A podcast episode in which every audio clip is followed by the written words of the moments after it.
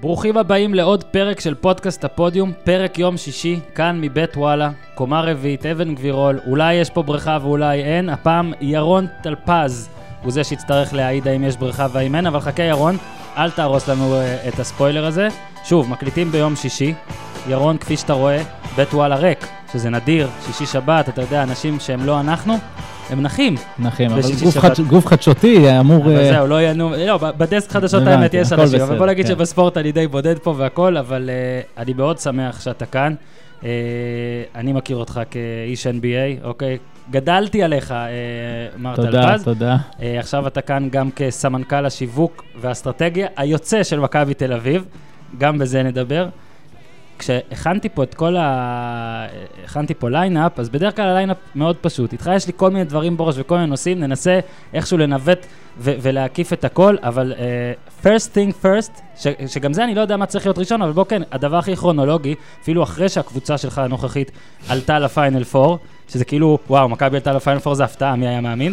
עוד מעט. לפני כמה שעות נגמר משחק אחד ב- בין גולדן סטייט לקליבלנד בגמר ה-NBA.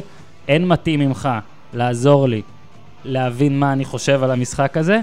אז בוא רגע נצלול לזה לפני שנעשה את כל הסדר שלי, כי זה הדבר הכי בוער לי בראש. האם שעות אחרי המשחק אתה יוצא מעודד מוואו, איזה כדורסל יפה אנחנו רואים של גולדן, גולדן סטייט, או מוואו, יכול להיות שאפילו הגמר לא יהיה גמר באמת, ואנחנו מבואסים מזה? מה המחשבה הטריה? טוב, אז קודם כל אני רוצה להתחיל במה שהייתי אומר אם היינו בארצות הברית עכשיו, Thanks for having me. זה Yes. תמיד, שים לב בכל הראיונות, זה נכון. ה- ככה הם עונים. appreciate it. אז כן, אז תודה, תודה. אה, תראה, ראינו כדורסל אה, מדהים, ו- וזה חלק מכל מה שקורה וה- והמהפכה של השלשות והקצב, ו- ו- ואיך שתקרא לזה, 3 and D ו-Pace וכל הדברים האלו. מהמם. וגולדן סטייט היא, היא פשוט אה, באמת אה, מדהימה. ויחד עם זאת, אני גם מוטרד ממה יקרה בגמר הזה, כי אנחנו רוצים גמר אה, צמוד. ונכון שבעונה שעברה זה היה דומה, ושני המשחקים הראשונים היו גולדן סטייט אה, די בקלות, רק שאז לא היה להם את קווין דורנט. אה, והדבר שאני יוצא ממנו הכי מהמשחק הזה, הוא שכמה קשה לברון ג'יימס צריך לעבוד על כל סל, כי תמיד שומר עליו או איגוודאלה, או דריימונד גרין, או קווין דורנט. ו- ודורנט, כמו שהוא הוכיח השנה, הוא שחקן הגנה מצוין. כן. אה, וכמובן ארוך ו- וכל הדברים האלו. ובצד השני, בגלל המהירות שלהם, והתנועה, והתנועה בלי כדור, והמתפרצות האלה, שנראות כמו מתפרצת בכדורגל, שיש לך חלוץ עם שניים בכנפיים, וסטפן קרי זה כבר רץ אוטומטית לשלשה, ושחקנים הולכים לשם, ואז דורנט הולך ומטביע. בדיוק, בדיוק. שסטף קרי זז, כן. וזה פתאום ים סוף כזה. ים. סוף. היה לדורנט ברבע הראשון והשני, לדעתי כן. שלוש, שלושה דנקים נכון. כאלה, ומצד שני, אבל, אה, ירון, בעצם אנחנו ראינו גם היום ש... ששלשות זה הדנק החדש. זה כבר, אתה יודע, לפעמים דורנט נכנס, פשוט מוציא, אה, אתה יודע, אתה, יש חטיפות של גולדן סטייט שמסתיימות בשלושה תוך שנייה, ואתה מרגיש נכון, את זה. נכון, וזה כבר לא, אתה יודע, פעם היית זז בכיסא לא נוח, היום מתפרצות, יכול המאמן לכעוס למה סיימת בדנק נכון. ולא נתת לקרי לשלושה. אז, אה, אז בעניין הזה, זה, זה עוד קטע, זה שבוסטון, אתה יודע, בשטף הזה, סליחה, לא בוסטון, קליבלנד, כששיחקה מול בוסטון, נראתה בשטף אדיר, אפילו ברמה מסוימת קצת דומה לגולדן סטייט. נכון. ופתאום עכשיו זה כאילו, אתה משחק נגד אה, גיל מסוים, ואתה בן 15, ופתאום אתה משחק נגד הבני 17. כן, וזה מצחיק, כי בקליבלנד, חוץ מלברון, יש, אתה יודע, קיירי וקווין לאב, ועכשיו יש גם את הוותיקים, את וויליאמס וזה, ו- ומצחיק שהם נראים לפעמים, נראו את, היום בבוקר כמו ילדים. תשמע, כשדרון וויליאמס עלה לשחק היום, ואני זוכר כשהוא הגיע לליגה, פתאום הרגשתי שהוא פשוט צריך, אה, אתה יודע, אני אף פעם לא אוהב להגיד מישהו שהוא צריך לפרוש, אבל הוא היה צריך לפרוש. כן. הוא פשוט לא קשור, לזה, זה לא אותו משחק, זה מה משחק שהוא שתיים- הכיר. כן, משחק מה שהוא הכיר. ייתן, אה, משחק 2 הוא ייתן 35 נקודות כדי שיחזיר לך. ובשבילי, כן. אה, בוא רגע אז קצת אה, נעשה סדר, כן. ועוד עוד נחזור לזה. אני עדיין, אני עדיין מאלתר, חכה. אין בעיה. אה, 13 שנים בערוץ הספורט, אה, כפרשן NBA. אה, שוב, אמרתי כבר, אני גדלתי, אה, טוב, זה היה בהתחלה גורביץ' ו- ושלח וריגר, ואז אתה החלפת את גורביץ' בערך? היה? בגדול, כן. כן, כאילו הייתם בגדול. בלי איזה מגיש אולטימטיבי, כולכם נכון, הייתם כזה נכון, מגישים פרשנים, שאני נכון, אוהב את זה, כן. הקדמתם את אמריקה אה, בדבר הזה, היום אין מגישים. ואז, חמש שנים, עזבת ב-2011, נכון.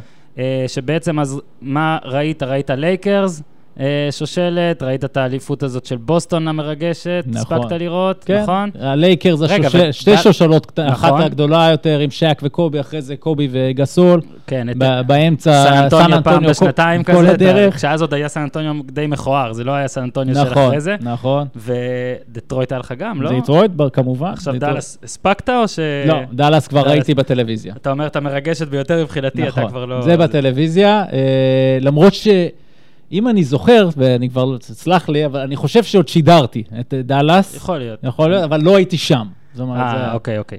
אה, ואז היית, יצאת להרפתקה אה, במובלי, נכון. או בכלל בהייטק, בוא תתקן, מה, חמש שנים בערך? אה, לא, היה? לא, לא, זה היה שלוש שנים, אוקיי. מובלי, ועד 2014, וזה היה שילוב של אה, עולמות התקשורת, מדיה עם הסושיאל מדיה, ומובלי זה סטארט-אפ, אה, רשת חברתית, שכמה מיד, כמה חודשים אחרי אינסטגרם, מהמם. ואני חושב שבזה ובזה לא, לא צריך להמשיך, כי אינסטגרם עפו לאן שהם עפו, ומובלי אה, אה, רדפנו, כן. אה, אני אומר אנחנו.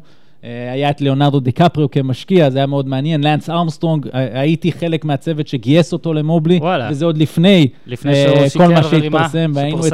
היינו אצלו בבית, וזה היה מאוד מרגש, וסרינה וויליאמס, אה, כל אלה היו חלק מה, מהצוות של מובלי.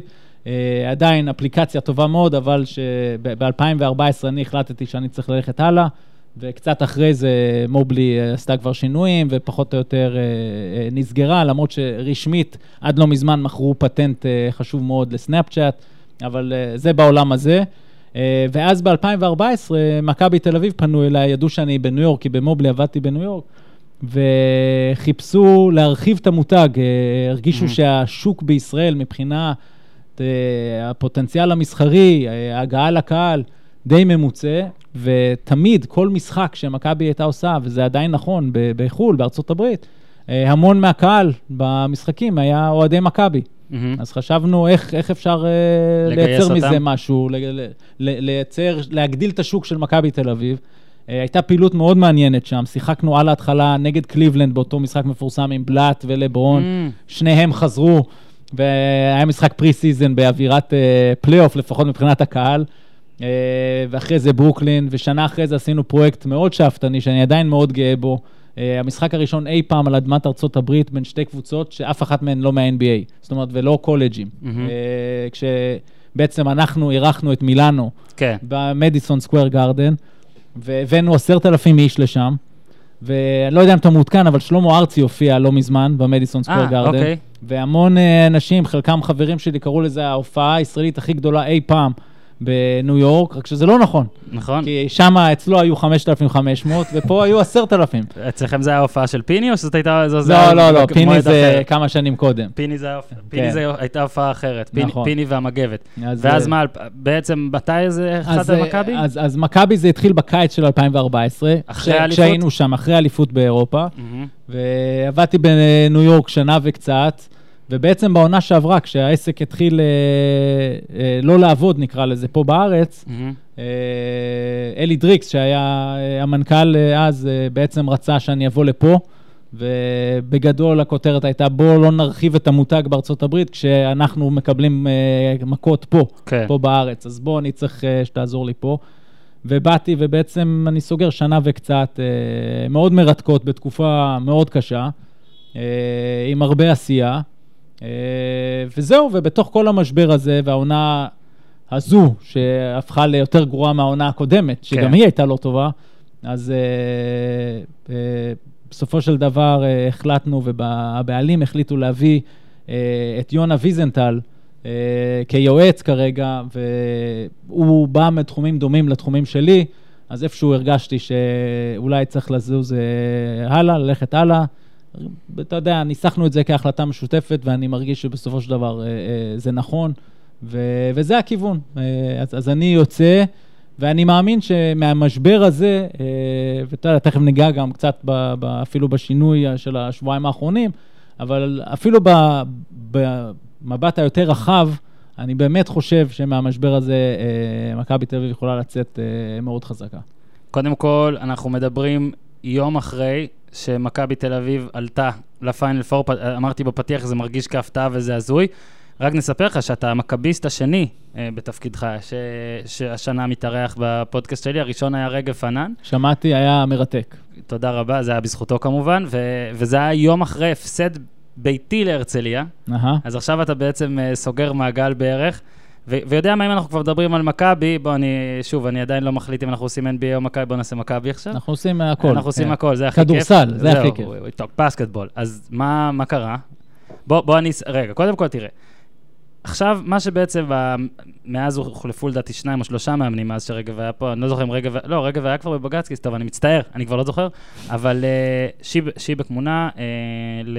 הוא שלושה משחקים בתפקיד. נכון. אחרי המשחק השני שלו כבר היו כתבות בכל האתרים, כולל שלנו, על השינוי, שאני תמיד עם כתבות כאלה קצת, קצת נזהר, כי, כי אני תמיד מנסה לראות, טוב, הוא שיחק פעמיים מול אותה קבוצה, שגם הייתה חסרה כמה שחקנים, אבל, אבל כן, אי אפשר להתכחש לזה ש, ש, שזה פשוט היה נראה נו- נורא קודם, אז עכשיו כן יהיה שינוי מסוים.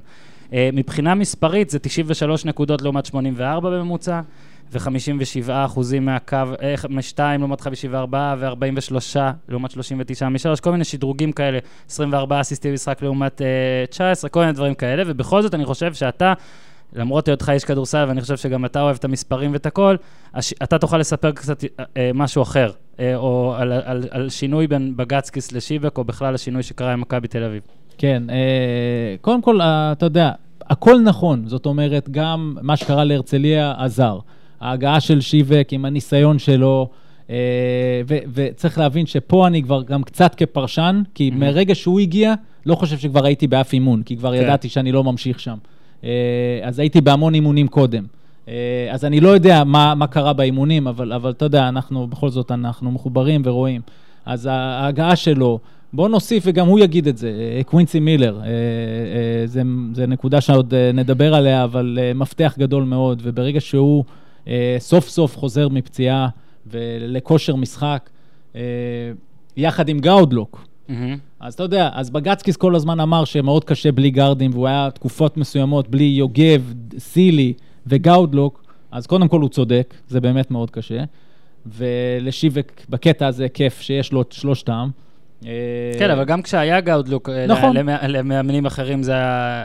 אז, כן, אז אז- מה, אז- זה אז- פשטות? זה מה, מה אתה כן אה, מרגיש או שומע? אני חושב שזה זה הידיעה קודם כל שזהו. זאת אומרת, אלה המשחקים הכי חשובים, לא יעזור כלום, זה איפה שהוא יושב.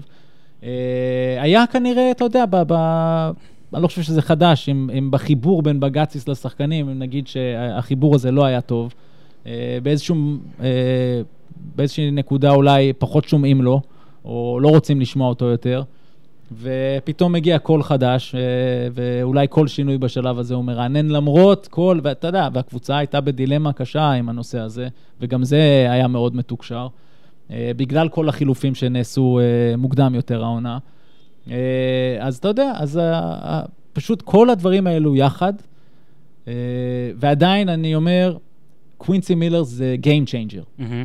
ובקטע הזה, וגם פה היה, הייתה המון ביקורת על ההחלטה, אני חושב שניקולה, וזה גם אה, ניקולה וויצ'יץ' הוביל אותה להשאיר אותו ולא אה, ללכת על סימפסון. מחמאה לבויצ'יץ', זה לא לא נשמע במסדרונות וואלה לדעתי מאז שהוא מונה. אז אוקיי, זה כבר, אה, שינוי מרענן. אה, אתה יודע, זו מחמאה שהיא גם תהפוך ל... לא מחמאה, אם, פתאום קווינסי ייפצע באימונים ב-11 נכון. יום הקרובים ולא, כן. ולא יגיע. אז זה התפר הדק נכון. של המקצוע הזה. נכון? אז, אז, אבל אם קווינסי משחק כמו שהוא משחק עכשיו, זה משנה את כל המשחק. פתאום יוגב חותך לסל ופנוי לעשות לייאפ. נכון. וכי, כי קווינסי משנה את הכל, הוא ארבע שקולע שלשות, שזורק שלשה במתפרצת.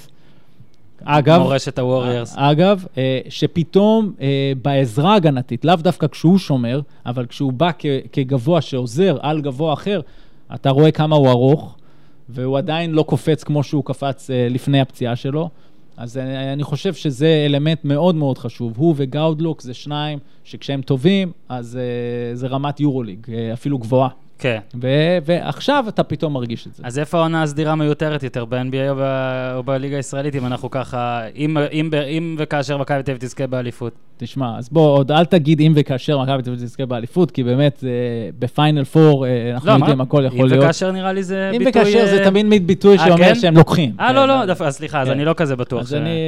אה, אני, מה שאני כן, שוב, אני לא רואה כל דקת משחק אה, בליגה הישראלית, זה אני כבר מודה, אבל אה, שמע, זה טירוף מה שהולך. עובדתית, לשאלתך, העונה הסדירה יותר מיותרת פה, מסיבה אחת, אין, היתרון באיטיות אין לו משמעות מעבר לשל, לשלב לב- הראשון. לסדרה הזאת. במקרה, בשלב הראשון כרגע, בזמן שאנחנו uh, מקליטים את זה יום שישי, אז הכל גם הפוך. הביתיות גם לא עוזרת, אפילו היא לא עוזרת. נראה לי רק אתם, אני רק חושב מכבי, שקראתי אצל נכון. ארה לווייסבורג כן. בפייסבוק, ש- שמקומות 1, 2 ו-3 בפיגור. צריכים אה, שבעה ניצ... 7-0 כדי כן, לעלות, כן. ביחד. הם כרגע כולם, מה שנקרא Facing Elimination Games. כן, וואי, אה, והיום אגב אנחנו מקליטים את זה באחת נכון, לפני בצהריים. ירושלים נהריה. יכול להיות שהיריבה, הנמסיס של קבוצתך, כן. בכלל לא תהיה שם, ואז זה באמת יהיה, באמת יהיה מצחיק. אה, בוא נעשה ככה כדי בשביל הסדר. אה, דיברנו קצת עכשיו אה, כדורסל מכבי, מהמם. בוא נחזור לכדורסל של NBA, ואז נוכל לשמור לכל מעריצי ה... הס- ה- בכלל, התפקיד שלך והכל, נוכל איזה, אני מניח שאתה בכיף, בסדר עם אין זה. שום בעיה. אז אני, אני פשוט, תבין, אני שומע כל הזמן באוזן את, את אחי מאמריקה, שהוא בטח אומר, טוב, דברו קצת על NBA, דברו על כדורסל, כדי שזה תחום אין שאני בעיה, מבין ב- והכל. בשמחה. אבל אה, לא, אז, אז בוא, בוא, בוא רגע נחזור. אה, אני אספר לך אה, סיפור. ביום שישי האחרון אה, נסעתי לעל האש אצל, אה, אצל דוד שלי, אה, מצטער והקהל הצמחוני והטבעוני, הלכנו לא נזה, ובזמן שהייתי, והנה זה לא משהו שאני עשיתי, החתול שלו תפס עכבר.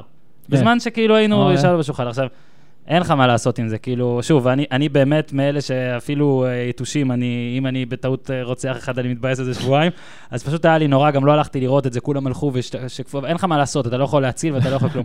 אבל במשך עשר דקות, החתול התעלל בעכבר. זאת אומרת, אה, כאילו נתן לו לברוח אה, עשרה סנטימטר רק כדי לתפוס אותו שוב, ושוב, זה היה נורא.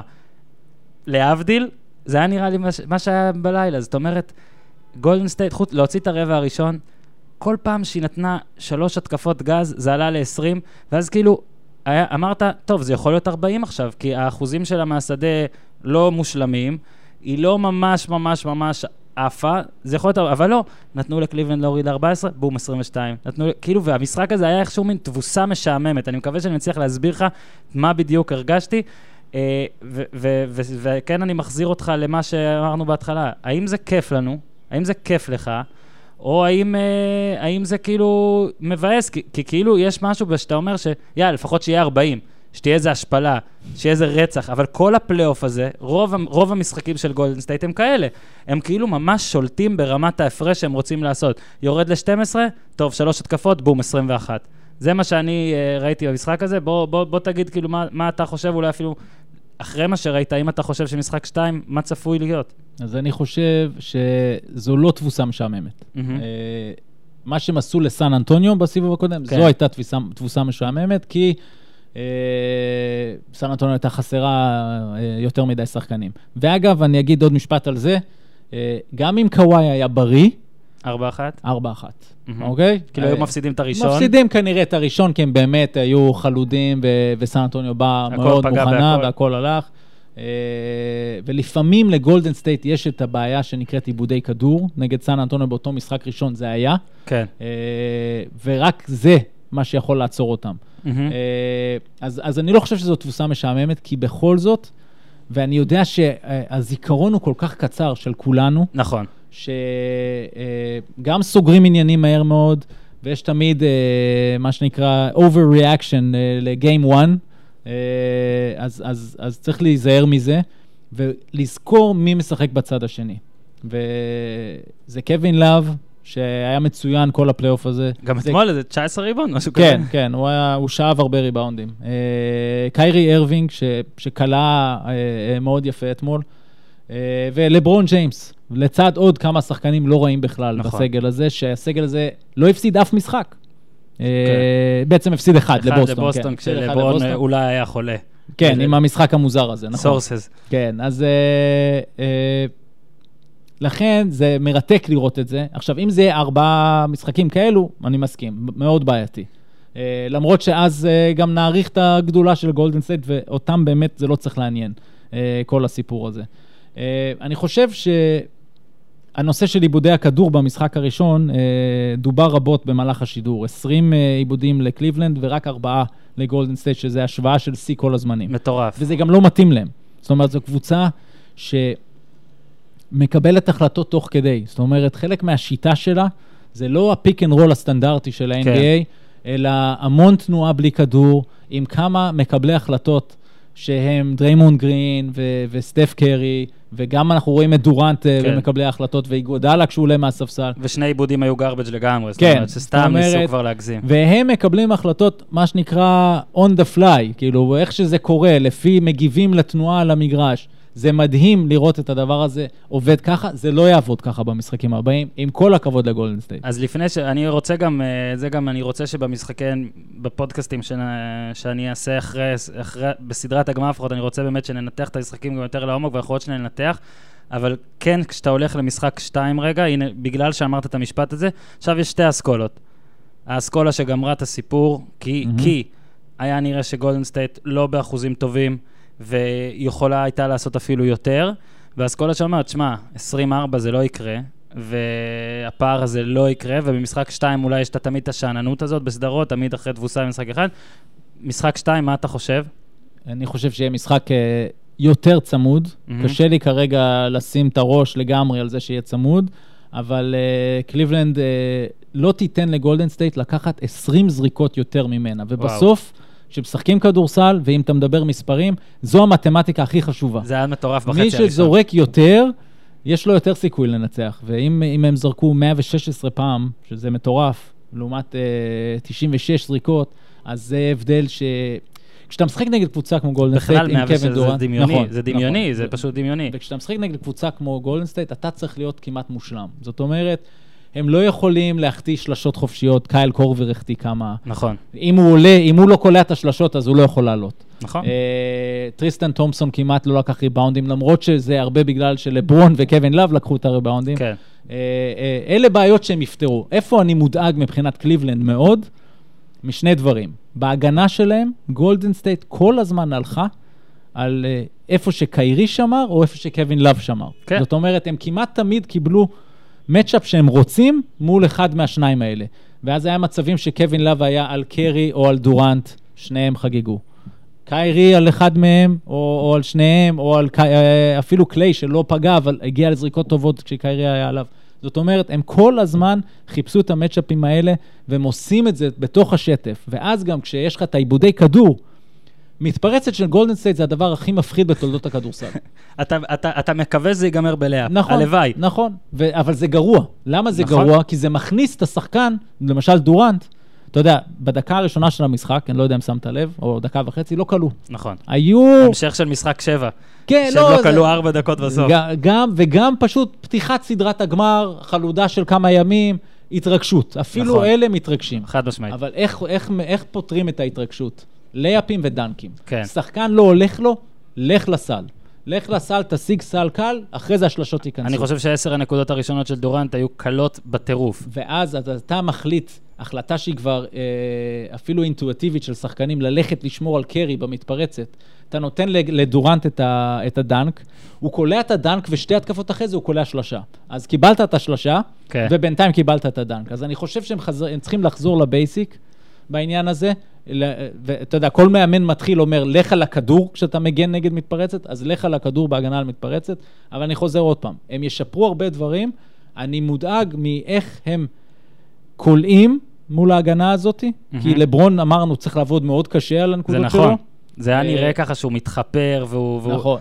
לא אלגנטי. קווין לאב צריך לקלוע יותר בנקודות, ובטח כשיש עליו את קליי תומפסון, הבעיה היא שזה לא קל. אפילו שיש לו יתרון גובה ופיזיות, קליי הוא שומר אדיר. זאת אומרת. וקליי סיים משחק של 3 מ-16, והוא היה לא רע.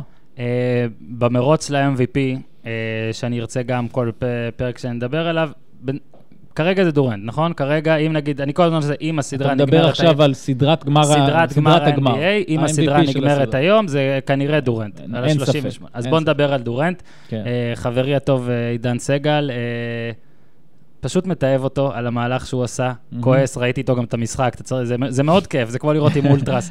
הוא מאוד מאוד כועס עליו. זאת כן. אומרת, אה, עכשיו, אני, אה, אני לא כל כך כועס עליו, כי אני חושב שאפשר להבין מי שרוצה לסיים עם טבעת ומבין שעם ראסל ווסטבוק זה לא יקרה. אני כועס, אני כועס על הליגה. אני כועס על הבועה, אני קורא לזה בועת נדל"ן כזאת של שכר, כאילו, שפתאום מהמם. הייתה שנה שהכל עלה, ואפשר היה לעשות את המהלך הזה, שאני לא בטוח שהיה אפשר לעשות אותו בשנים אחרות. כן. ו... והמהלך הזה יצר שתי קבוצות בעיניי, שיהיה מאוד קשה, בסדר, אולי סן אנטוניו, אבל אני, שוב, אני חושב שסן אנטוניו לא ב-level הזה, ולא, הנה, אני כמוך חושב, לא רק בגלל שנפצע אה, קוואי, אבל דורנט בא אה, אתמול, ובאמת, אתה יודע, כאילו היו כאלה שאמרו, גם אריסון בארנס טוב וצעיר ומשתלב טוב במכונה, זה, זה פשוט היה לא הגיוני, הוא כלה 38, 8 ו-8, ואני מרגיש, קודם כל הוא עשה את זה ב-38 דקות, אוקיי, אם זה היה ממש חשוב, הוא היה משחק 44. אבל, אה, שמע, באמת נתן הופעה, והבן אדם שאולי הכי רוצה את האליפות הזאת, בינתיים MVP שאחרי אחרי משחק אחד. תראה, אז, אז, אז בואו נעשה הסבר קצר למי שלא... הבועה שאתה מדבר עליה, מהמם. זה מה שהם קוראים ה-salary cap spike שקרה, וזאת תקלה. זאת תקלה שהליגה ידעה שהולכת לקרות, ולא הייתה, לא היה לה מה לעשות. אתה כועס על הליגה, יש שם חוק, יש שם חוזה מאוד חזק וקשוח עם ארגון השחקנים. CBA. בדיוק. ואתה יודע, פעם הוא היה 600 עמודים, ואני מניח שהוא יותר. והוא מאוד מאוד מסובך. ולשמחת כולם באוהבי הכדורסל, הם פתחו את החוזה והצליחו להאריך אותו עכשיו. מה ש... כי, כי, כי כל כך טוב שם, לכולם, שאפילו הם, עם בעלי האגו והמיליונים, הבינו שהם לא יכולים לקלקל את זה. אבל חלק מהדבר הזה, והעלייה הגדולה מדי בהכנסות, גרמה לסיפור הזה, שאפשר בעצם לדורנט להגיע לגולדן סטייט מבלי שהוא מאבד הרבה מהכסף.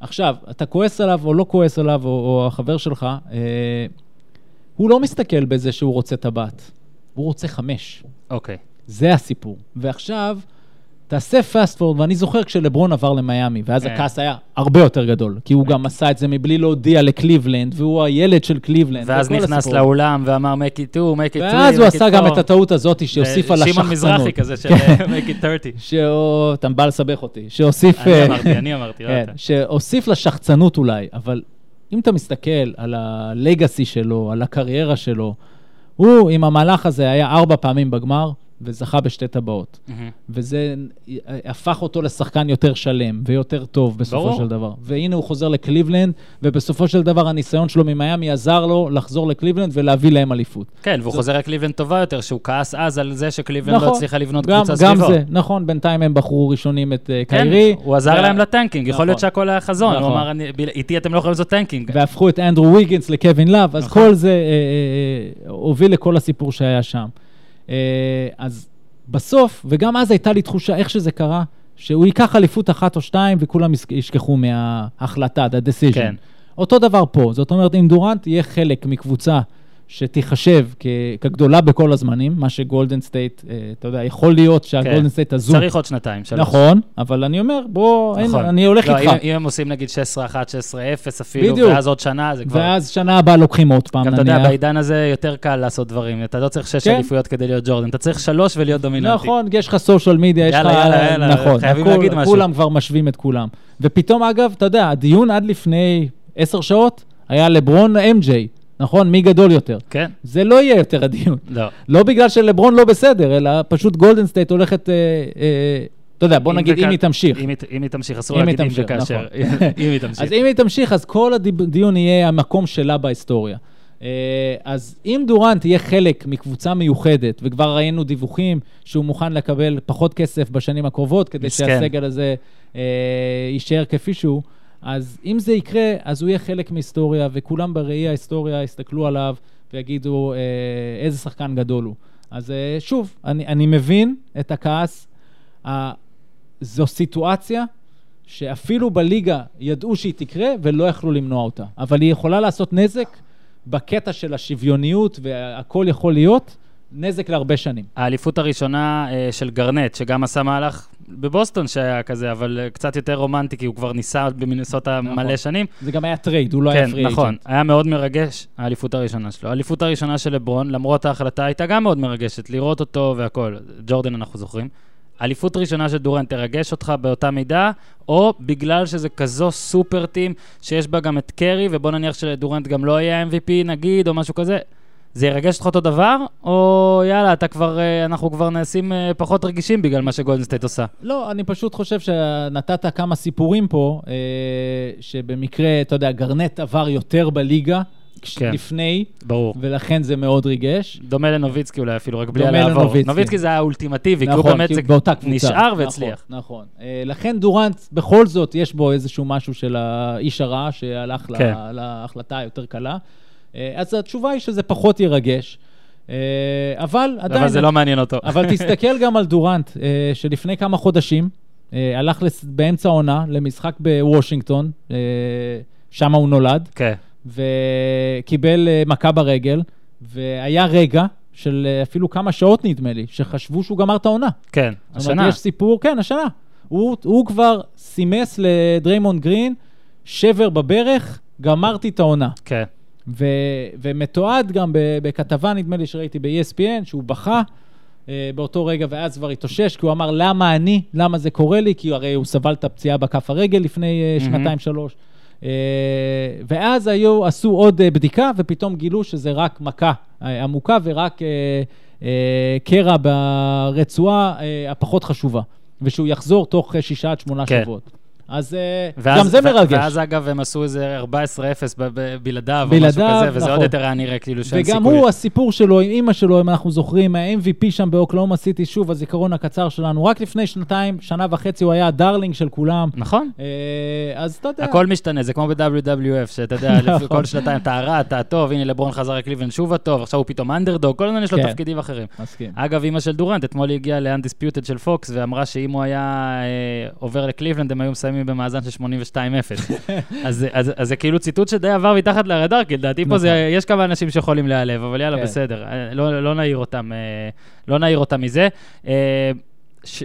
פצ'וליה, היה מגניב לראות איך, קודם כל זה תמיד מדהים בעיניי, נגיד, אתה יודע, דורנט עשה את המהלך כדי לעבור שם, שחקנים שכאילו נראה שבטעות נקלעים לקבוצה כזאת, איזה כיף להיות פצ'וליה נכון, כאילו. נכון. לא, כשאתה גדלת בבית, בחיים לא חשבת. קוראים לזה throw-in, השחקן שזורקים אותו פנימה לאיזשהו טרייד. ואגב, אתמול הוא. עשה שני סלים כאלה. מהברך, נכון. אז זה, דברים שהייתי חייב לציין.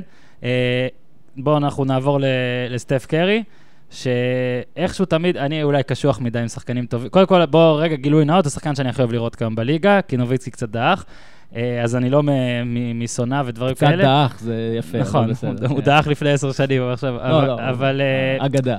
אבל כן, אה, הוא מספר אחת שלי בספורט בכלל. אבל אה, סטף קרי, כאילו, יש לי מין איזה, אני, אני כאילו צריך... רגע, יש זמן לסיפור נוביצקי קצר? מה זה, יש זמן, אני מפנה את הכל. 98, נו, אולי 97, ספטמבר. אה, עבדתי במעריב, נייקי שלחו אה, עיתונאים מכל העולם לסקר משחק מיוחד בגרמניה, של אה, כוכבי נייקי מה-NBA, צ'ארלס ברקלי, סקוטי פיפן, גרי פייתון, וין. בייקר, עם נבחרת גרמניה הצעירה, בדורטמונד. אה, הייתי שם. נוביצקי 21 נקודות, שני דאנקים על הראש של ברקלי במשחק הזה. הוא היה בן אה, 18, משהו כזה. וואו. מסיבת עיתונאים, אה, רוב העיתונאים היו גרמנים, אני אה, פחות. לוקח את המיקרופון, שואל את ברקלי, מה אתה אומר על נוביצקי? והוא אומר, אה, he's a great player, he should come play for Auburn, כי זו המכללה כן. שברקלי שיחק בה. כן, וזהו, זה היה התקופה שעוד רק התחיל קצת הקטע הבינלאומי עם ה-NBA, אבל עוד לא, עוד לא היה שם. חצי שנה יותר מאוחר, אמריקה גילתה אותו. רק Mhm. חצי שנה אחרי זה, הוא בא למשחק אה, אחר, בינלאומי מפורסם, שהיה בסן אנטוניו, ואז לארי ברד הלך לראות אותו, וריק פיטינו, ומכל הדבר הזה בדראפט, בקיץ, אה, רק שתי קבוצות רצו אותו, בוסטון ודון נלסון, ובסוף דאלאס עשתה את הטרייד המצחיק הזה שם. מה זה, עם מילווקי, לא? עם אה, טרקטור טריילור בשביל דרק נוביצקי, ובאמת שינתה את ההיסטוריה. אז בקטע הזה אני גאה לראות שאז עבר לי המחשבה שברקלי טועה, ולא צריך פה מכללה בדרך. זאת אומרת, נוביצקי יכול ללכת. אבל גם הסיפור שלו, אגב, שנה ראשונה קטסטרופלית, של חבלי לידה, אבל כן. איזו קפיצה, כבר גם לשנה היה השנייה. שרוך רזה כזה. עוד רזה עם קליעה. אה, כן, אבל היינו בסטף קרי. אז אה, אז רגע, אז אני אמשיך. כן. כאילו סטף קרי, אני מרגיש שעדיין צריך להוכיח משהו בסדרות גמר. אני חושב שגם בראשונה, שהוא נתן משחקים טובים, ובאמת, אה, אז עוד עשיתי עם כספי אה, טור לייב בזמן המשחק האחרון, וכספי אמר, תפסיקו להסתכל רק על אה, נקודות וזה, כל פעם צריכים לשמור עליו שניים. כל פעם. זאת אומרת שיש סלים שהוא אפילו לא נותן את האסיסט, אבל זה בגללו.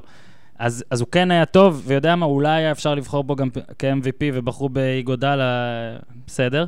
אה, לשמור על לברון זה גם... אה, משימה. משימה. ו... אבל כן, אני מרגיש שהוא צריך לתת איזה MVP גמר אחד.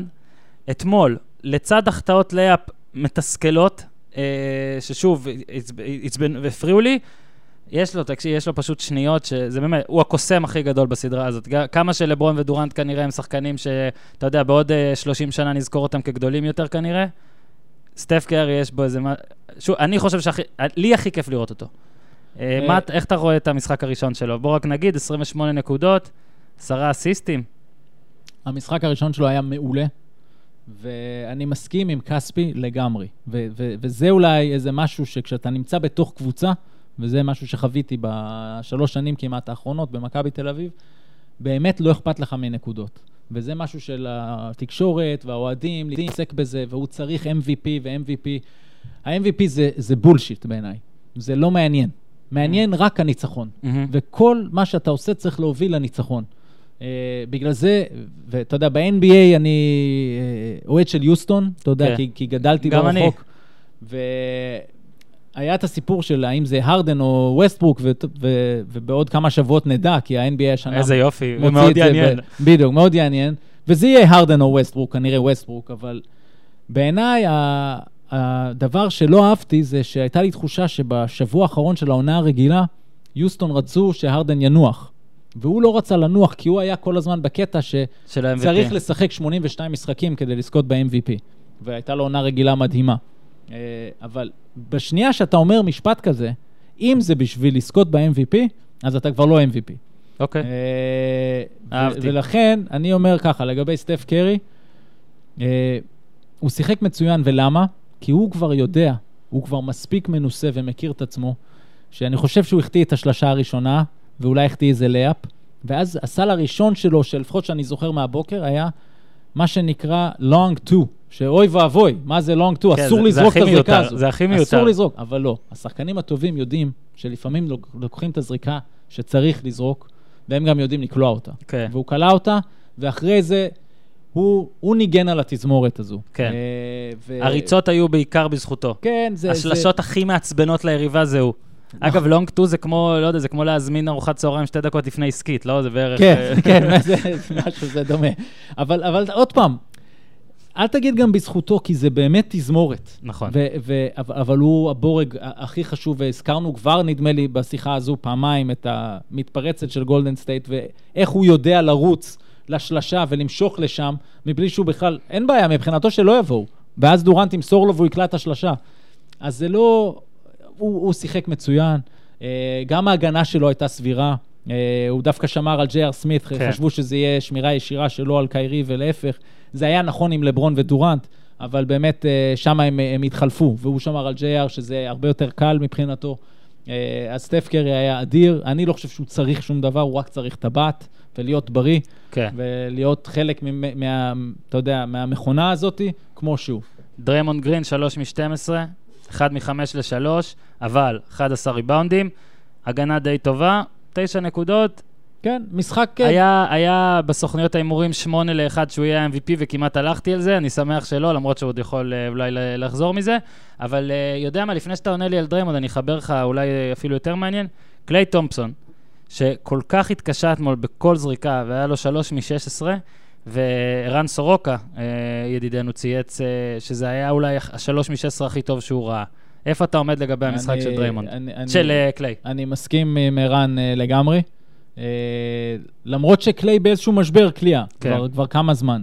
אה, ועוד פעם, זה מזמין, נדמה לי שראיתי שחקן NBA אחר שצייץ איזה משהו שקליי יעזוב כדי ללכת כן. להיות להיות המוביל. אולי, ב- או נאמבר 2 אפילו, הוא עכשיו נאמבר 4 כאילו. נכון. וזה- אז הכל יכול להיות, מבאס. ועדיין, אני מהמר מפה עכשיו, שאם הרביעייה הזו תוכל להישאר, קליי לא יהיה זה שיקום וילך. מבלי שאני מכיר אותו אישית, אלא רק מהצד, הוא מבין שהוא חלק ממשהו מיוחד, אה, והם כולם, והם כולם שם יבינו את הדבר כן, הזה. ואולי עדיף להיות 4-5 אליפויות ב- ב- ככינור רביעי או שלישי-רביעי, ולא ללכת לקבוצה עכשיו, אה, לא יודע, אה, אני אפילו לא יודע לאן הוא מועמד שם, אבל... זה, אה, זה, זה בעצם... ולא לזכות בכלום. זה שוב, האם הדיון הזה באמת מתקיים, או שהוא רק מתקיים תקשורתית ו- ואצל האוהדים?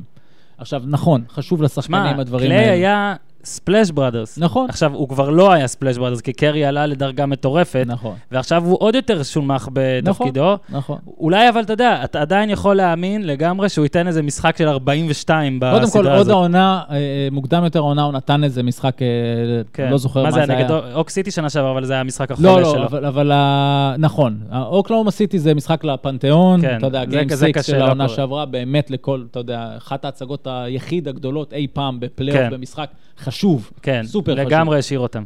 ו... אבל היה לו, העונה, בעונה הסדירה, הייתה לו את אחת מההצגות המפורסמות שלו, עם דורנט בהרכב ועם הכל.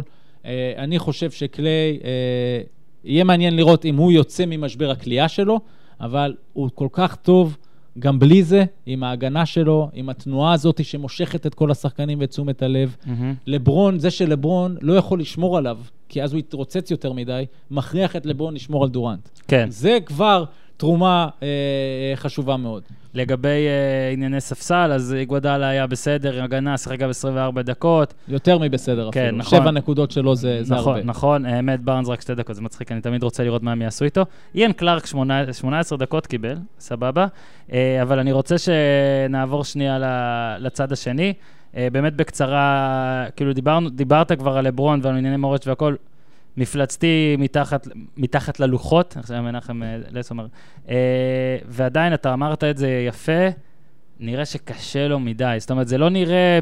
זה לא נראה אלגנטי. שוב, לברון אף פעם לא יותר מדי אלגנטי במשחק שלו, גם כשהוא עולה 42, הכל כזה up and under כאלה והכל, אבל uh, איך אתה רואה, כאילו, מה, מה, מה הוא צריך לעשות אחרת בעיניך, או מה קליבלנד צריך לעשות איתו אחרת בשביל אה, משחק 2?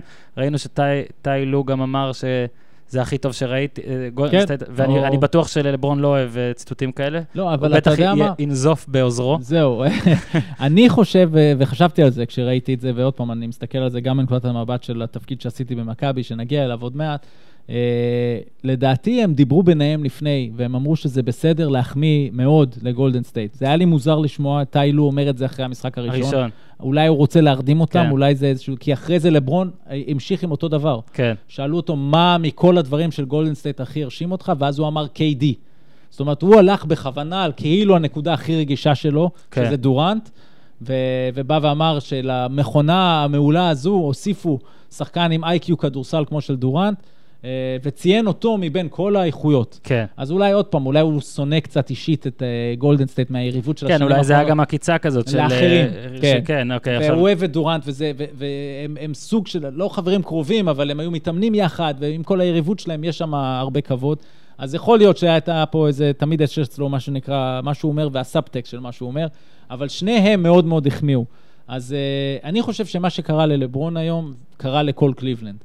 האיבודים האלה, לא כולם היו כתוצאה מההגנה המצוינת של גולדן סטייט. יש להם הגנה מצוינת, אבל אה, לא כולם היו. ובכלל, לשחק נגד גולדן סטייט כשהיא מובילה, זה בעיה. הרבה פעמים כשמנתחים פוטבול אמריקאי, זה מאוד מאוד חשוב. יש קבוצות, אם יש להם. משחק ריצה טוב, והם יובילו עליך, אתה בצרות. כן. והם יקטשו את השעון כן. ויאכלו. גם גולדן סטייט, אסור לך להיות בפיגור אה, מולם מוקדם מדי. הם יתחילו עם השטף הזה, כל החטאה שלך הופכת למתפרצת, האיבודים האלה.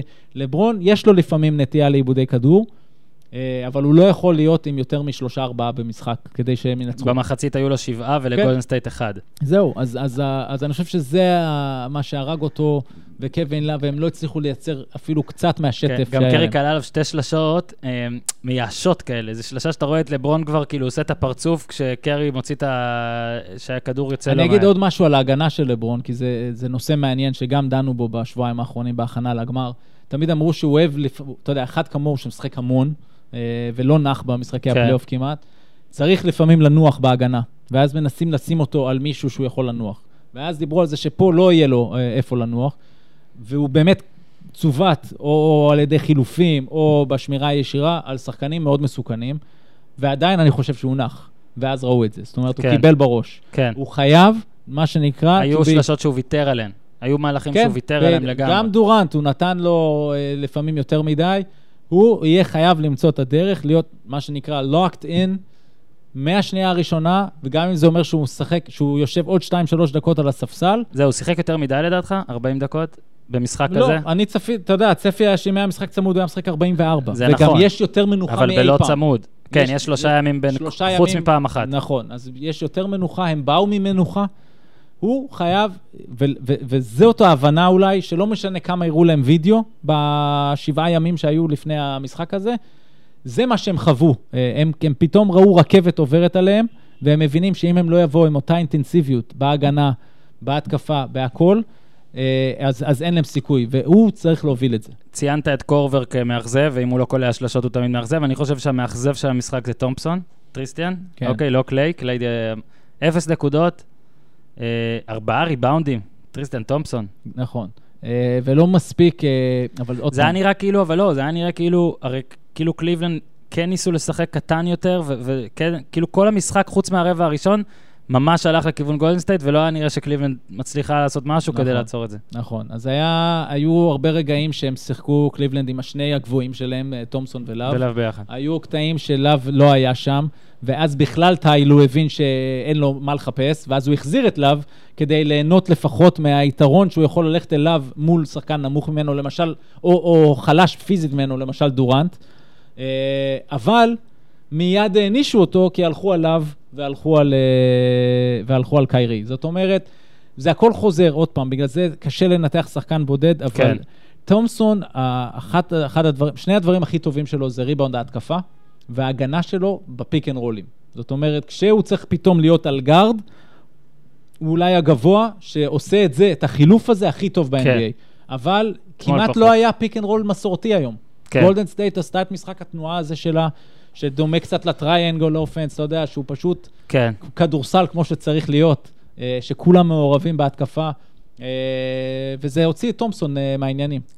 טוב, נראה לי סיכמנו כמעט הכל. דבר אחרון אולי להגיד, שכאילו, מייק בראון, מצחיק, מנצח... אה, מאוד. מעניין אם אה, היו כל מיני בדיחות בטוויטר של, של כאילו תמונות של סטיב קר, מסמס לו, אה, כאילו, תכניס את זה, תכניס את זה. גולדן סטייט באמת הכניסה את הילדים, אבל היה יפה לראות את... אה, מיוחד לראות את מייק בראון, זה שכאילו... סיפור כל- מעולה. כל כך הוברח מקליבלנד, עדיין מקבל שכר. פעמיים. כן, פעמיים. עדיין, עדיין מקבל שכר, נכון, קראתי. נכון. והוברח מקליבלנד זה כנראה לברון ולא רק גילברט או לא, משהו. לברון בשלב בראשון, ראשון. וקיירי בשני. נכון. זה הדיבור לפחות. ו- ושני האלה שהבריחו אותו עכשיו, הוא פתאום יש לו הזדמנות כזאת, נכון. כאילו לא פיירית, להחזיר נכון, להם, כאילו, נכון. הבריונים של בית ספר, אבל אתה יודע איך זה עובד. אם הם היו בפיגור 10, אז פתאום המצלמה הולכת אליו לקלוז-אפים, וכולם אומרים, רגע, איפה ה-SMSים אגב, כשהוא, קר?" כשהוא פתח את הרבע השני, עם קרי ודורנט על הספסל, נכון. כבר התחלתי, התחלתי לבעור. אבל שנייה, כל העונה, ככה הם עשו. נכון. הדיבור היה, האם הם אבל ישנו. finals אתה אומר. זהו, finals אתה אומר... אבל הוא אומר, ותהיה בטוח, וגם זה מה שדווח, הוא ישב עם עם ברור, ברור. על תוכנית המשחק. הוא לא מחליט הרבה דברים לבד, כן. אין החלטות ענקיות שהוא לוקח לא, לבד, רק? בניהול משחק של יפה, של איפה רגע. ההחלטות? בתוך פיגור, בתוך משבר, רבע שלישי, בוא נראה. רבע רביעי. אז ה- ההחלטה הזאת של ללכת עם קר ועם אה, קרי ועם דורנט על הספסל, זו החלטה של משהו של בוא נעשה את מה שעבד כל השנה, אם תהיה בעיה, נגיב. מהמם. אז, אז בעצם הוא לא היה צריך להגיב לכלום. השחקנים שלו שיחקו כל כך טוב, שטפו את המגרש, אז הכל טוב. המבחן יתחיל כשהם יהיו בפיגור, אה, בשלבים יותר מאוחרים של המשחק, ואז נראה. למרות שגם בינתיים יש כל הזמן דיווחים שסטיב קר אולי כן יחזור. כן, אה, כאילו, זה, זה סיפור מאוד מעניין לראות אם מוזיקה זה של יקרה, אה, לא של יקרה. רוקי או של אה, ריד. אה, וויליס ריד, וויליס ריד כזה, לעשות ייכנס, כניסה. רק כשהוא מוביל 1-0 כבר. מסכן, אה, אבל מה שהוא עבר עם הגב, באמת לא נעים. הוא אמר בפודקאסט אצל ביל סימונס, לדעתי זה היה לפני שנה, כבר לא כמה לעשות חודשים. ניתוח בגב. אז הוא אמר, לא לעשות ניתוחים בגב, אלא אם כן אתה לא נכון. אה, חייב. שמע, עוד יש עכשיו שמועות שאולי זה, אנשים תהו, האם זה מעבר לרק עניין כירורגיה, אם יש איזה מחלה, איזה משהו. אני קודם כל, אני לא יודע מה לאחל. שיהיה בריא, כן. באמת, זה ממש, ממש עצוב. גם בן אדם צעיר ונראה, אתה יודע, הוא תמיד נראה נכון. כמו האמריקאים הבריאים האלה, כמו פיט קרול של סיאטל, שהוא בן 70 ונראה בן אה, כן. 40 כזה, אה. שנראה שהוא כל הזמן כאילו קם בשש, יוצא לרוץ. והכל, גטורייד כזה. טוב, אז סיכמנו את פרק ה-NBA, בואו נחזור רגע לישראל. אה, ואתה היית במכבי, אה, אתה עדיין, אתה עוד מעט, אתה יוצא, אה, כאילו, יוצא, עוד יוצא מעט, כבר, אה, זהו, אני כבר לא. מעורב. לא מעורב, אבל אה, יש לי כמה שאלות מעניינות אותך לרגל התפקיד. היית פה על שיווק ואסטרטגיה, על הקלף הזה, על הטיקט הזה. בשנים שאולי היה הכי קשה לשווק ולאסטרטגיה. ובוא רגע תנסה להגיד לי איך מבחינת תפקיד שלך, עונה כמו העונה הזו, שבה מחליפים מאמנים ואתה רואה את הקהל מדמם, זאת אומרת, הכמויות קהל מדממות, אה, אתמול אני לא, לא יודע כמה היה. 6,500. אז זה עלייה. משמעותית, נכון. אה, שזה כבר קצת מוזר, אבל היו משחקים של 3,000, נכון. 4,000, פחות אפילו, היו אפילו שזה פחות. מדהים. היה דרבי שאני הייתי בו השנה של 5,500, שזה הזוי, מהמם. אוקיי? אה, בוא תנסה לספר לי קצת איך אתה, מה אתה צריך לעשות, מה עשית, מה לא הצלחת, מה, מה כן הצלחת.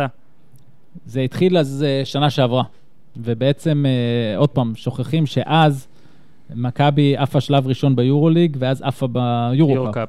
אה, וטבק הגיע, היה את כל הסיפור הזה, ושחקנים פצועים, שם זה היה יותר העונה הפצועה. אה, ו... אחד הדברים ש, שעשינו אז, כשאני, כשאני הגעתי, אה, הייתה החלטה לשים את דיוויד פדרמן במסיבת העיתונאים, אה, למשל. אז זה, זו שזה פעולה. אתה, זה קשור אליך? כן, זה קשור אליי, אה, ואנשים נורא זוכרים משם את ה-12 שחקני יורוליג. המשפט הזה של ה-12 שחקני יורוליג, שהכוונה של דיוויד, אה, גם הוא אמר את זה מאז, הייתה שהם הולכים להשקיע את כל מה שצריך בשביל שיהיו פה רק כן. כוכבים. אה, ו... אבל זה התחיל ב... ב... בדיוויד אומר, טעינו, ומודה בזה. וזה משהו שהמון אנשים, אני זוכר אז, אה, היית- היו תגובות מאוד חמות, גם מהאוהדים וגם מהתקשורת, כי זה בעצם פעם ראשונה שמכבי באה, זה עוד פעם, יצא קצת שהשנה עוד פעם אה, מודים, כן. אז, אה, אבל, אבל עדיין, זה נכון. זאת אומרת, טעו שנה שעברה, טעו השנה. וטעו גם השנה, אז צריך להודות בזה. וזו חלק מהאסטרטגיה. אז, אז אתה יודע, אז, אז זה דבר אחד, ההחלטה הזו של לדבר, היא החלטה אה, שבהחלט הייתה קשורה, אתה יודע, לתחום של האחריות שלי. אה, החלטה נוספת, שהיא, היא- אתה מחפש, מכבי תל אביב, ובכלל קבוצות ספורט, כשאתה עובד בקבוצת ספורט, אתה מנסה להיות במצב, כל עוד אתה לא מאמן או שחקנים, שזה לא תלות של 100% בהאם הכדור נכנס, או יש גול. זאת אומרת, אתה צריך לייצר מצב של חיבור טוב עם הקהל, עם, ה, עם התקשורת, עם המותג, גם אם אה, יש תקופות פחות טובות. אה, עכשיו, מכבי תל אביב כל השנים אה, הצטיינה ביחס שלה לשחקני עבר. אני חושב שזה מפורסם, ואתה יודע, ממשחק נבחרת אירופה של Mhm. מיקי ברקוביץ' וכל הדברים האלה. ועוד החלטה שעשינו היא, היא לחזק את המוסד הזה של היכל התהילה. עכשיו, שנה שעברה, זה- וזה צעד שהיה הצלחה גדולה, כי, כי, כי זה הדבר הנכון לעשות, קודם כל. ואני זוכר, וזאת הייתה לגמרי החלטה שלי, עשינו אה, טקס היכל התהילה של נייט הפמן וקווין מגי. זה היה בדיוק לפני שנה, אם אתה זוכר. מהמם. וכמובן שניהם אה, אה, הלכו לעולמם, והבאנו את האנשים שלהם, וזה היה מאוד מרגש. אה, אבל אתה יודע, יש שם גם צד בהחלטה הזו, שהוא גם עוזר רגע לקבוצה במצב שלה. כאילו פרופורציות קצת. למרות שהאוהדים עדיין נראה לי הכי מתעניינים ב... נכון, אבל בואו נדבר תכלס. המשבר עם האוהדים התחיל אז, גם אז היה את מחאת האוהדים על הרמיזות של יעלו מחירי המנויים בגלל יותר משחקים ביורוליג. אה, ו... והעונה הזו הייתה מבאסת, והייתה סדרה גם מול הרצליה. ובמשחק הראשון, אני חושב שהיו 3,000 איש בהיכל, והייתה אווירה לא טובה, מאוד שקטה, ומכבי ניצחה בנקודה. ואני חושב שהמשחק השני היה צמוד גם אה, בהרצליה. אבל ידענו כל הזמן, עוד חו- מחודש לפני, שמשחק שלוש זה המשחק של הפמן ומגי. ומגי. אה, ובאו 8,000 איש. וניצחנו אה, דו-ספרתי, אני לא זוכר כן. אם זה היה 15 או 20. כן. זאת אומרת, אתה עושה פה פעולה שהיא נכונה, קודם כל למשפחות של הפמן ומגי. כן, וגם מרוויח מזה. וגם אתה עושה משהו ש, שהרבה אוהדים שהיו תוקפים אותנו בפייסבוק, באו ואמרו, איזה יופי, זו מכבי תל אביב. אתה- וזה נכון. אתה דיברת על הפייסבוק, אתה גם זה, כאילו, אתה מסתכל, כן. מה, אתה בודק, מה, מה התגובות, מה זה, תראה, ב- התחומים- בסטטוסים שלכם או מעבר? עושה מעבר. כאילו חיפוש, מעבר, הכל. מחפש. מכבי תל אביב לראות מה אנשים אומרים. נכון. וואלה. אה, נכון, זה הכל. זה, זה, זה הדיגיטל והתוכן, זה האסטרטגיה התקשורתית. זה כל מה שקורה ביום המשחק, זה כל היחסים עם האוהדים. אני אגיד לך מה אני אוהב במכבי תל אביב, אמרתי את זה גם ל- לקצין התקשורת שלכם, פררו היקר, כן. שבניגוד לכדורגל, לא למכבי תל אביב בכדורגל, אלא לכל הקבוצות הגדולות בכדורגל, לא משנה כמה המצב לא טוב במכבי תל אביב, הם עדיין, לא נקרא לזה משתפים פעולה עם התקשורת, אבל כן מבינים שהתקשורת בסופו של דבר עוזרת להם. זאת אומרת, רגב אה, בא יום אחרי הפסד אה, ביתי אה, להרצליה. הרבה אנשים, לצערי, מקבוצות כדורגל, לא היו מגיעים לפודקאסט של יום אחרי הפסד. גם אם הם היו קובעים, יכול להיות שהם היו מבטלים. והם לא היו קובעים יום אחרי בלי לראות מה התוצאה. הרבה מאמנים, מאמני כדורגל, מחכים לראות מה התוצאה שלהם במשחק בשבת, כדי לדעת אם בראשון הם יתראיינו, אוקיי? וזה מכבי תל אביב, כאילו, לא משנה כמה גדול המשבר, יש סינק עם המאמן. זה, עכשיו, לפעמים לכם אולי זה, זה טיפה הורס, אולי לפעמים הבן אדם אומר את המשפט הלא נכון, הכל יכול להיות, גם אתם משחררים המון רעיונות. שים לב יחסית כמה רעיונות יש במכבי תל אביב כדורסל לעומת מכבי חיפה כדורגל, הפועל תל אביב כדורגל, בית"ר, טוב, בית"ר זה קצת אחרת. זה דווקא תמיד אהבתי. מה אתה חושב על זה? האם, אה, טוב, אני מניח שכשהיית בפנים זה גם חלק מהיוזמה שלך, נכון. וגם פרארו ככה, אבל מה אתם מגלים? שזה פשוט, זה שזה באמת עוזר? מה אתה יכול להגיד פה לאנשים שעושים את התפקיד שלך בהפועל רגל, מכבי רגל, מכבי חיפה רגל? שאין בכלל ספק ואין שאלה שככה צריך לעשות. וזה צריך לצאת כבר מהעולם הזה של יותר מדי מדברים ובגלל זה מפסידים. זאת אומרת, הקדשנו, אני לא יודע כמה זמן, אה, לדבר על ה-NBA, כן. ואם המשכת לראות את השידור של ערוץ הספורט אה, בבוקר, אז היה את המסיבת עיתונאים. שכולם באים לדבר. שכולם באים לדבר, וגם לצד המסיבת עיתונאים יש את הפאנל על המגרש מהמם. של אה, קני סמית ואייזיה תומאס שם, שדריימון גרין שם, וג'וול מגי יוצא ומדבר מחוץ לחדר ההלבשה. זאת אומרת, שם זה עוד כמה דרגות מעל. והיורוליג כבר התחיל אה, אה, לעשות השנה כחלק מהפורמט כן. החדש המצוין שלו, אה, תקנות מה-NBA, שפותחים את החדר ההלבשה לפני ואחרי, כולם מדברים. כי בשביל זה משחקים. ככה זה צריך להיות. זה מזין, זה נותן חומר. מהמם. כן, השנה היו כמה פעמים שאפילו אחרי ההפסדים הגדולים, אני רציתי לבוא ולהגיד, היום לא מדברים. אה? גם אם יהיה קנס וזה, ולפעמים בעיתות משבר, ככה צריך לעשות. אין כן, ברירה. אבל אנחנו מדברים פה על שוטף. אבל על- אני מדבר, בשוטף אתה צודק במאה אחוז, וזה הקו שעוד היה במכבי, ובאמת ניצן אה, אחראי עליו, אה, אה, ובטח המשיך גם כשאני הגעתי, אין ספק, צריך לדבר, צריך למצוא את הדרכים. אה, לפעמים אתה עושה את זה, ולפעמים אתה מעלה משהו לפייסבוק, ואתה מעלה משהו שלא קשור לכלום, ויורדים עליך. כן? אז קודם זה- כל היום יורדים עליך על כל דבר שעושים נכון. בפייסבוק. אוקיי? כל נכון. דבר שיש בפייסבוק, אני כל פעם שאני מעלה משהו של כדורגל בפייסבוק, אני תמיד אוהד את הקבוצה שהעליתי, או אני אוהד את היריבה, או אני לא אובייקטיבי. היום זה, נכון. היום אתה לא יכול לעשות שום דבר, כן. ולדעתי גם צריך בגלל זה פחות לשים לב, לתגו- כאילו, להיות עם יד על הדופק, לקרוא ואולי כן, אם אתה עושה משהו לא בסדר, להפסיק איתו, אבל אי אפשר להתייחס לכל טוקבק ולכל comment בפייסבוק, כי היום לכל אחד יש מה להגיד, וכמעט שום דבר שעושים זה לא בסדר. אני אגיד לך משהו על זה, היה עוד בתקופה שהייתי בניו יורק מטעם מכבי תל אביב, וארגנו את המשחק מול מילאנו, אז בדיוק הפסדנו לאילת בחצ... בסדרת הפלייאוף. אה, ואתה יודע, חודש אחרי, אני חושב שזה היה, פרסמנו שנשחק נגד מילאנו. ואז מתחילים, יא אפסים, עם כן. מה אתם מתעסקים? כן. לא, זה לא קשור. נכון. זה שאני עושה את העבודה זה שלי, טוב, אתה, זה יש לך. חזון, אתה בדיוק. בודק את השנה זה הבאה. לא קשור, זה לא שאם לא הייתי עושה את זה, אז הייתי עכשיו יושב עם ניקולה ועוברים על עוד וידאוים של עוד שחקנים. כן, זה זה לצד קורה זה. מספיק. זה קורה מספיק, והם, יש להם צוות מ- אה, שלם של אנשים, ואתה יודע, תמיד יכולים להגיד טועים, לא טועים, בסדר, אבל זה קורה בצד. ובצד השני, בינתיים, עושים אירועים ועושים משחק היכל התהילה. והבאנו את אנטוני פארקר השנה למשחק כזה גם, אה, בתחילת העונה. תחשוב שנגיד ב-NFL יש את הפרו-בול, שבוע לפני הסופרבול זה נכון, עכשיו, כן. זאת אומרת שזה שבוע אחרי ששחקנים מפסידים במשחק הכי גדול של העונה. נכון. אוקיי, בגמרים כן. של החטיבות. ואנשים באים לשם ושמים חולצות הוואי. נכון. אמנם מהמפסידים לא תמיד כולם, אבל הרבה פעמים אחד כן, כן. בשני שני פרו-בולים כאלה. תחשוב שזה היה בארץ, היו כאילו קוטלים את האנשים באת. בהוואי, למה אתה נכון, בשרשרת כזה? וזה?" בדיוק. ופה זה לדעתי צריך להיפסק. במסגרת תפקידך אה, השנה, בוא ת- תכניס אותנו רגע לראש שלך, שאתה קם נגיד בבוקר או ב-2.28, כי אה, כי היה פיטורים ב-2.27, ומה אתה אומר לעצמך, כאילו, מה העבודה שלי היום? מאמן הוחלף, מה אני צריך לעשות? מה הדבר הראשון? אה, זה לא קל, קודם כל, אה, בטח בעונה כזו, אבל זה גם האתגר. אה, לפעמים אתה במצב שאתה צריך לכבות שריפות, אה, ואתה תמיד רוצה להיות בצד שיוזם. אז עם מאמן שהולך ואין מה לעשות, קודם כל צריך להבין שהצד המקצועי הוא הכי חשוב, מהמם. וצריך ללכת איתו, ולהבין מה הם רוצים, ואז להתחיל להגיב. וכן, ההחלטה היא להחליט עם, אה, אה, את מי שולחים להתראיין, ו, ומה, לפעמים, כן, צריך גם לשבת על זה לפני, ולהחליט מה, כן. מה המסרים הנכונים. ושוב, זה תמיד מתחיל מדיון, מה קודם כל באמת מה ההחלטה, אתה יודע, מה הכיוון, מה עושים. אז uh, בעונה כזו, uh, זו עונה מאוד מאוד מאתגרת uh, בעולמות האלה, ואתה מוגבל, אתה עדיין uh, מנסה uh, לעשות דברים uh, בעולמות הדיגיטל, אתה מנסה לעשות דברים מסביב. עשינו המון דברים כל הזמן, דורון ג'אמצ'י עושה עבודה מדהימה בקהילה, uh, עם, עם המון אנשים. Uh, גם כשיוצאים החוצה, גם כשהם באים אלינו להיכל המכבים שם ביד כן. אליהו uh, למטה. אה, ששוב, אני לא יודע כמה לקבוצות בארץ יש כזה דבר, אה, סוג של הול אוף פיים של הקבוצה. אה, אז אתה ממשיך לעשות את הדברים האלו.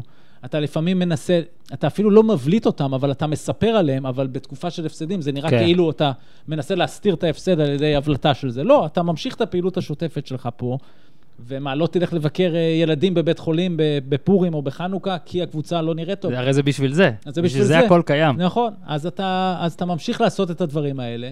Uh, ואתה יודע, אולי גם, uh, גם טועים, אולי היינו צריכים לעשות יותר, וזה הדברים שאני מסתכל על עצמי.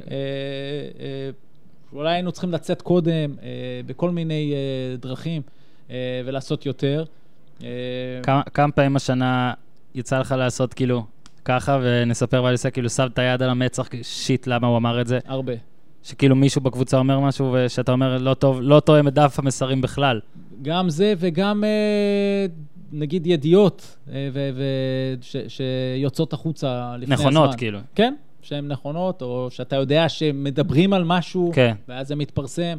אה, אז כן, הרבה.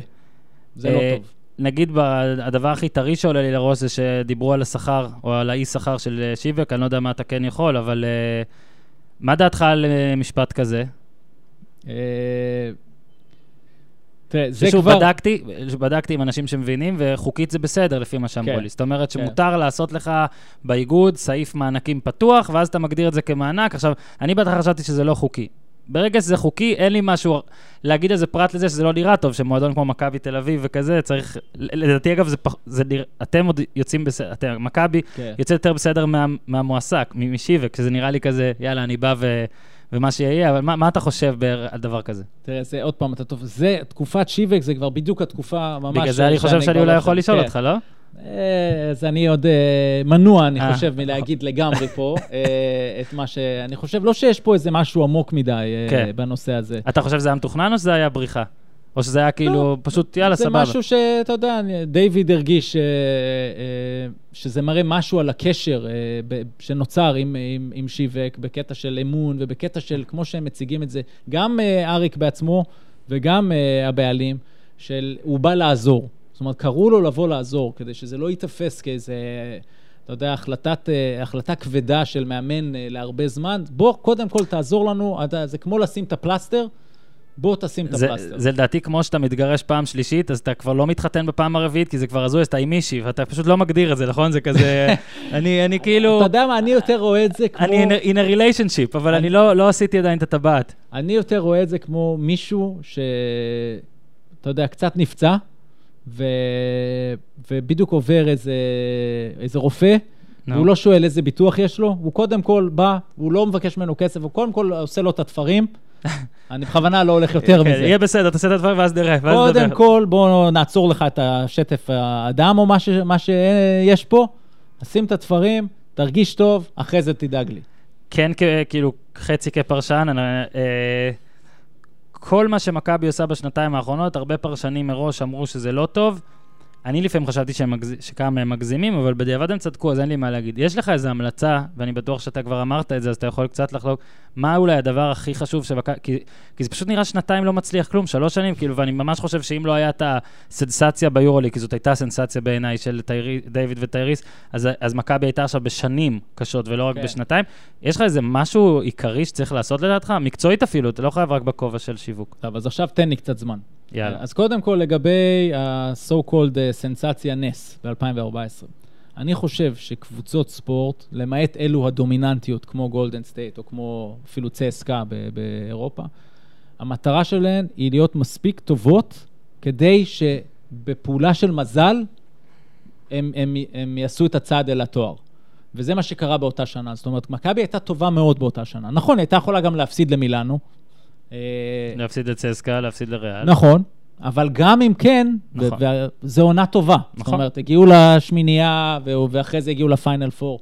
זאת אומרת, זו עונה טובה, שעכשיו, כן, בזכות זה שהם היו מספיק טובים, מספיק צמודים במשחק, אה, כדי ליהנות מאותו עיבוד כדור של חריאפה, או מעבירת, אה, מכוון, עבירה מכוונת של אה, שחקן גדול, היום אנחנו יודעים, ניקולו מלי. אה, ואז, אה, לא יודע, צחקו עליו. אז, אה, אז קודם כל, זה לגבי זה. אז תראה, זה לא תקלה, זו קבוצה מצוינת שנהנתה ממזל, אבל הייתה מספיק טובה כדי ליהנות מהמזל. עכשיו, אני חושב, ו- ופה התשובה, אה, היא שיש מודלים שונים שאפשר לעשות בהם, אה, ולהיות, אה, קבוצות ספורט ומועדוני ספורט. אם אתה לוקח את ה-NBA, יש לך שם 30 קבוצות, 30 מנהלים מקצועיים יש, זאת אומרת, אין דבר כזה ב-NBA, אבל כן. שם באמת ברור שזה לא רק משרה מלאה, זה יותר ממשרה מלאה. יש כמה הדראפט. מאמנים שעושים גם וגם, אבל... לא, גם אם הם גם וגם, הם לא גם GM, הם קוראים להם Vice President. President of Basketball Operations. זאת אומרת, נותנים מעל להם את המילה האחרונה, בדיוק, אבל זה נכון, יש חמישה כאלה, כן. אם אני לא טועה. ואגב, עכשיו בדיוק את בודנהולזר באטלנטה הורידו. נכון. החזירו אותו להיות רק מאמן. כן, כי זה מאוד קשה, כי אתה מתרכז בתור מאמן במשחק הבא, וכשיש לך 80 משחקים, ומכבי גם כבר במספרים האלה, נדמה לי 84 משחקים אחרי המשחק של אתמול, וואו. אה, אז אתה מתרכז כל הזמן באימונים ובמשחק הבא, ובאימונים ובמשחק הבא, ובינתיים צריכים לעשות עבודה אחרת. והעבודה האחרת היא של חזון מקצועי ו... ואיסוף מידע כל הזמן, שהוא לא רק לשוטף על, ה... על, ה... על עוד שבוע-שבועיים, אלא אם שחקן נפצע, שיהיה לך מיד מוכן אה, כל מיני אופציות, ומה אתה רוצה קדימה, והאם אתה מסוגל לגדל שחקנים ולפתח אותם. מהמם. וכל החיבור הזה, ופה זה מאוד מורכב עם החוקים שיש בליגה הישראלית, וכל הדברים האלה. זאת אומרת שאין לי ספק שהמודל הנכון הוא של מנהל מקצועי עם מאמן, ואז תלוי מי המאמן, ותלוי מי המנהל המקצועי. למשל, זה הגיוני בעיניי אם. אם דיוויד בלאט יהיה, אם דיוויד בלאט יבוא, זה הגיוני בעיניי שתהיה לו המילה האחרונה. Okay. אני אוקיי. לא חושב שזה יקרה, אגב, אם זה יקרה במכבי תל אביב. לא, לא שהוא יבוא, אלא ש... אתה לא חושב שתהיה לו את המילה האחרונה? אני לא בטוח אם הוא ירצה את זה, ושוב, פה אני מדבר כפרשן, אני לא בטוח אם הוא ירצה את זה, כי גם הוא רוצה רק להתמקד באימון, ואני לא יודע אם ייתנו לו, אבל כן. זה הגיוני. כמו שהגיוני שפופוביץ' יש לו את המילה האחרונה. מהמם. כמו שהגיוני שדיטרויט פיסטונס מאוד רצו את סטן ון גנדי, אז אז הוא נתנו דרש. את המילה האחרונה, כן. קיבל אותה. בינתיים זה לא עובד כל כך. לא. דוק ריברס בקליפרס, אותו דבר. אה, אז אה, רק מה שאני טוען, זה שקבוצה צריכה לדעת מה המודל שהיא עושה, וללכת איתו כל הכוח. אוקיי. אלה, ה- ה- ה- אז בשנתיים האלה, והודו בזה. הבעלים הודו בזה, אז גם אין לי בעיה פה אה, לומר. הם התערבו יותר מדי. אז גם ניקולה עשה טעויות כמנהל מקצועי, כי כולנו עושים טעויות, אבל אם אתה מוסיף לזה את ההתערבויות שהוא, ושוב, לפי העדות של אה, דיוויד אה, בעצמו, אה, אמר, אל תעשו, אה, כמו פארמר למשל, אה, והם בכל זאת עשו, אז קשה, קשה לבוא בטענות, כי זה פאזל. כן. בטח שיש. כמה בוסים, זה לא רק בוס אחד אפילו. נכון, ו- ולכן מה שאני אני טוען שזה נכון לכל קבוצות הספורט, נסו, אתה יודע, שיהיה מנהל, אם יש מנהל מקצועי, אז המנהל מקצועי קובע, הוא קובע מי המאמן והוא קובע מי השחקנים. המנהל המקצועי, אם הוא טוב, הוא יעשה את זה יחד עם המאמן. ואם הוא לא טוב, אז, או, או לא אגיד אם הוא לא טוב, הוא יכול להיות מעולה, ולהביא, אתה יודע מה, ביוסטון רוקטס, בואו ניקח את הדוגמה הזו, דריל מורי, מאוד מפורסם, מנהל מקצועי שלא בא מתחום הכדורסל, ואגב, חצי מה-GMים, מתחום הטריגונומטריה. מתחום המספרים, כן. מתחום ה-analytics, כן. מה שנקרא מוחות. כן. אה. והוא בא ואמר, רגע, יש לי את הרדן ודווייט האוורד בקבוצה הזו. הרדן לא מתאים שיהיה לו שחקן פוסט-אפ שתוקע לו את הצבע, הוא לא יכול לחדור, ובמיוחד שהאוורד כבר ב- בשנים האלה, זה כבר לא האוורד. לא האוורד של פעם. אה, אבל הוא עדיין so called superstar. בואו נשחרר אותו ונביא שני שחקנים מעל הממוצע, אבל בקצת, ראיין אנדרסון ואריק גורדון, ויש לי את המאמן המושלם בשבילם, מייק ד'אנטוני. שמייק ד'אנטוני הוא מאמן שכשל בכמה קבוצות. כן. בגדולות? אבל זהו, האם זה גדולות או שזה פשוט קשור לסגנון שהיה לו? לא, לא, אני אומר, הוא כשל בשווקים, האלה, לא, זה היה לייקרס ו- בניו יורק, והניקס. כן. אה, והצליח מאוד בפיניקס. אבל אני לא חושב שזה קשור לשוק. זה כן. פשוט לא, קשור... לא, סתם, אה, כן, זה קשור לסוג השחקנים שהוא צריך, כן. והסוג הכדורסל שהוא מאמן. ולסוג הזה, ואז הוא בא עם ההחלטה המצוינת לשים את הרדן כרכז. אה, אז יש לך פה חזון שמתחיל מ-GM, הנה, הוא בחר את כל השחקנים לפני שהוא מינה את אה, דנטוני, כן. וזה עבד. זאת אומרת, לא זה צריך להיות ה- ה- ה- מה שקובע אם זה טוב או כאילו לא. מה שאתה בעצם אומר פה זה שיש לפעמים ביקורת של איך הגיוני שאנשי הנהלה או GM בוחר שחקנים לפני המאמן. ובעצם מה שאתה אומר, שזה בעצם הדבר אולי הבריא לעשות, אם אתה בא בגישה של אני בוחר את השחקנים ומביא את המאמן שמתאים להם. יפה. עדיף את זה על פני להביא מאמן, ואז להביא שחקנים שלא מתאימים לו, ואז נכון. מה עשית? זה הכי גרוע, אוקיי? ו... ולכן מה שצריך לעשות זה, אם אתה בא ואתה, אה, שוב, האידיאל, תביא מאמן, וגם מכבי הצהירה שזה מה שהיא תעשה, והיא לא תחתים עכשיו אף שחקן עד שלא יהיה מאמן, ואני חושב שזה נכון למכבי תל אביב במצב שלה עכשיו. מהמם. אה, אבל לפעמים גם מודלים אחרים יכולים לעבוד. אבל אם נחזור עוד פעם למה קרה בשנתיים האלה, צריך שאם יש מנהל מקצועי, אז הוא יהיה מההתחלה עד הסוף על, אחראי על כל הדברים, ולבצע את זה לפי החזון שלו.